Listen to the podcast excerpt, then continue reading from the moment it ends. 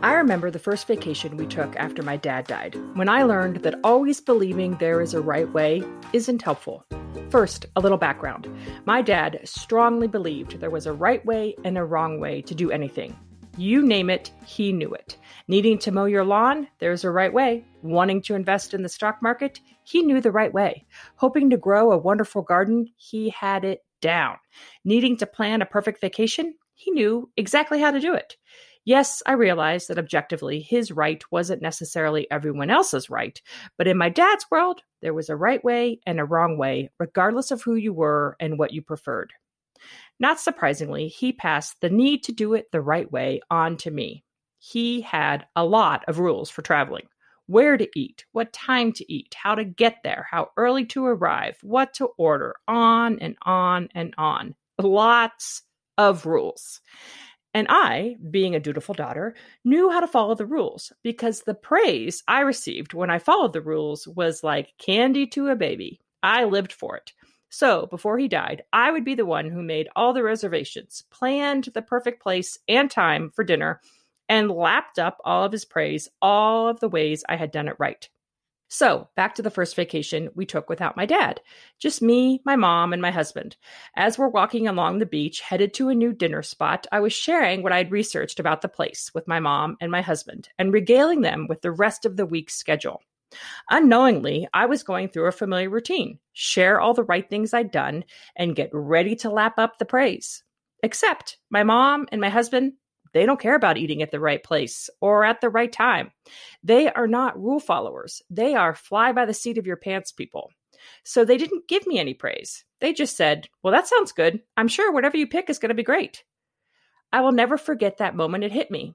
As I stood there, wind blowing on my face, sand beneath my feet, I realized how much energy I had spent on doing it right, how hooked into it I was, and how much this value controlled my life and I started getting curious about it. You're listening to The Happier Approach, the show that pulls back the curtain on the need to succeed, hustle, and achieve at the price of our inner peace and relationships. I'm your host, Nancy Jane Smith. When I first realized that I'd inherited this need to do it right for my dad, I was sad. I realized no matter how hard I worked to do things the right way, I would never again get the praise from my father. And then, as I got more curious, I could see how this desire to do it the right way infiltrated almost all of my life. On one hand, doing it the right way gave me peace, and on the other hand, it kept me in shackles. This month, we are exploring the unique values of someone with high functioning anxiety.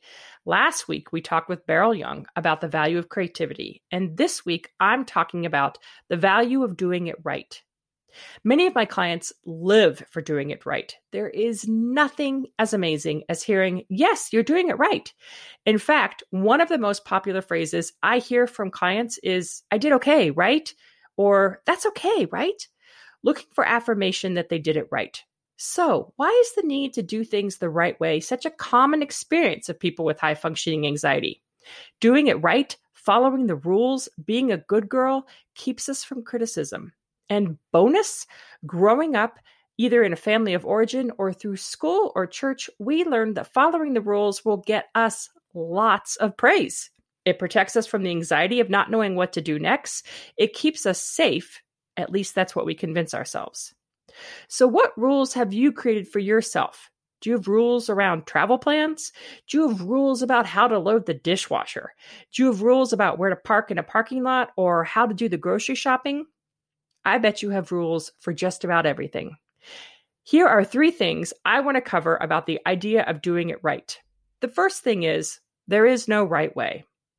Not surprisingly, people who are looking for the right way, we tend to be perfectionists. We rationally know there is not one way to do anything. There is no right way. Yet we spend our lives looking for it the right way to drive, eat, work out, cook, do a project, trim a tree, you name it, we're looking for the right way. This belief leads us to a life of black and white thinking, where there is an absolute right way and an absolute wrong way in all situations. Our monger believes finding the right way will protect us from being attacked or criticized externally. Here are a few examples from my own life to show how sneaky these myths can be. There's a right way to walk the dog, first thing in the morning before 8 a.m. for 30 minutes. There's a right time to wake up. Waking up early, meaning before 7 a.m., bonus points if I can get up before 6:30 a.m. There's a right thing to eat for breakfast. Now, I go through phases with this one, but right now it's oatmeal with fruit. There's a right order to do the morning tasks. There's a right time to fall asleep. There's a right amount of sleep. Eight to nine hours, that's ideal. There's a right way to work out and a right amount of time to work out. 60 minutes is the amount of time, and it must be cardio with a little bit of weights. These rules become even more rigid because if you can't do it right, there is no sense doing it. For example, if I can't work out for 60 minutes, then I won't do it. There's no sense working out if it's not for 60 minutes. Hello, rigidity. When you start to pull apart these right way myths, you start to see the faulty logic. Well, who decides right? When it comes to doing it right, the ironic thing is that right is very subjective. Your definition of right is different from mine because right is based on personal preferences, values, ideology, etc. And also, even if we meet our own standards and technically do it right, there will be no celebrating because we can always improve. We can always do it better. Even after my dad would praise me for picking the right restaurant for dinner, I would spend the rest of the evening scoping out the best table to request the next time we came in because you can always improve on right. Oh, good grief. A great example of this never doing it right is efficiency. Efficiency is a right way measure for me. When I go to the grocery store, I have a lot of rules on how to do it right. But even if I accomplish my task in the most efficient way possible, I still beat myself up for something. I just never celebrate the win. Maybe I didn't pack the groceries in the car right, or I forgot to pick up the soap, or I picked the wrong checkout lane. I always fail. The second thing I want you to know about doing it right is the quest for right can lead to more judgment of others. Beware the BFF. She loves to come out and share how others aren't doing it right in order to make you feel better. Well, they aren't working out right. They didn't pack for their trip right. If only they knew how to pack correctly. They are running late. A better person would have left early. They walked out of the house in wet hair. What were they thinking? They're smoking. I mean, at least we don't do that. They picked the wrong grocery line. Judgy McJudgerson? Come on. As I've said before, when your monger is out in full force, that usually means your monger has been out in full force as well. So, judgment, especially unnecessarily super petty judgment, is time to get curious. Some questions I ask myself when I notice the BFF judgment What am I judging them for? How do I see that judgment in myself? Am I being a little rigid here? Does this really matter? What's the bigger picture? And where do I need to add some kindness for me or for them? The third thing I want you to know about doing it right is duty versus joy. The thing about the quest for the right way is it keeps us stuck in duty. We miss the joy in life because we're so busy worrying about doing it right. For example, this podcast. I love writing my podcast. Honestly, I just love writing, finding the right words, digging deep for the underlying meaning, asking myself, but how do I do this? Over and over, challenge myself to go deeper, simplify it more. And yet, often my writing, especially on these podcasts, gets too bogged down for me in doing it right writing the right message, using the right language, hitting the deadline. I get so caught up in the duty of it, I miss the joy. In a quest to protect myself from criticism, I miss the joy. This concept of duty versus joy has been a big one for me. The idea of choosing duty over joy that makes me sad. I see how it plays out in my life and I see how it plays out in my clients' lives. We miss the joy. Okay, so what can you do about it? There are lots of messages out there about break the rules, stop being a good girl. But this is bigger than just a mindset shift. This requires us to get curious and start picking at the rigidness that surrounds our lives. The part that gets overlooked by the theories that say, well, just stop doing that is that we get something for doing it right. Whether that be a sense of security, praise, or less anxiety, when we stop doing it, it feels unsafe. It feels overwhelmingly scary. That's why we just can't stop doing it. It's too scary. Which is why curiosity is so key. After you notice the right way value rearing its ugly head, get curious. Ask yourself, what is this protecting me from? What am I afraid of? Am I choosing duty over joy? Be kind to yourself and loosen up that rigidity. Our tendency will be to judge ourselves, to say, Good grief, here you go again. You're so rigid and judgy, too. You know there is no right way. Come on. Instead, try, Wow, this is really hard. Finding the right way is hardwired. I know it helped me in the past, but let's loosen that up a little bit. Or it's so hard to feel this tied down to doing it right. Is this rule really needed? Can we rebel against the rule? Can you find some joy here?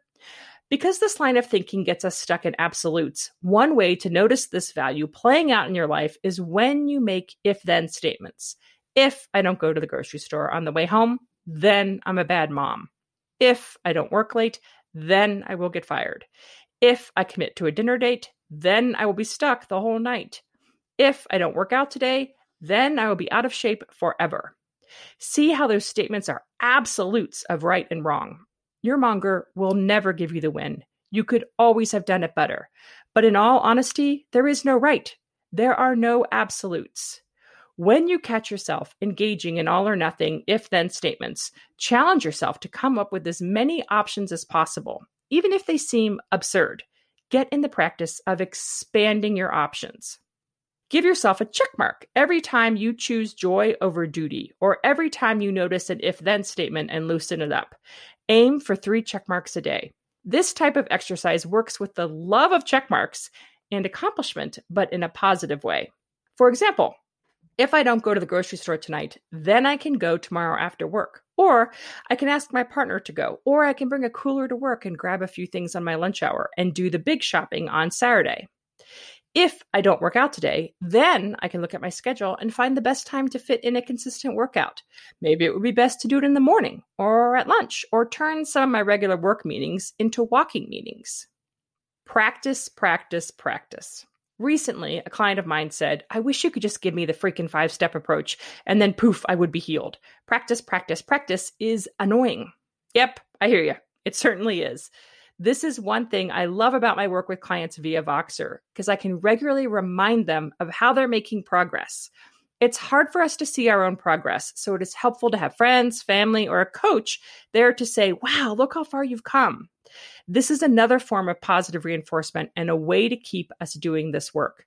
The work is more than just changing your mindset. It's really getting in there and changing hardwired patterns of duty, praise, and worthiness. Messages that we heard and swallowed for our own protection, benefit, or because we had no choice. And now we know they aren't serving us anymore. So it does take practice, practice, practice. But let's pick joy over duty. Let's be kind to ourselves. Let's remember this takes practice, but most of all, let's remember we got this. During this time of COVID 19, there are many unknowns, and most definitely, there is no right way to deal with this one. During this extraordinary long term crisis, the normal high functioning anxiety coping mechanisms, hustling, pushing, overachieving, and powering through, are not sustainable. We have to give our bodies and mind a rest. The catch is that's the last thing we want to do. One of the ways to ease our anxiety is to talk to someone. Yet, I know for many of my clients, finding the time and space to do a 60 minute session on video, although fantastic, isn't doable. Which is why working with Voxer is so amazing. I'm offering a mini version of my Voxer work, nothing too intense, nothing too coachy, just a chance for you to vent, talk about what's most pressing, and have a neutral third party on the phone. I'm calling it Coach in Your Pocket, just checking in.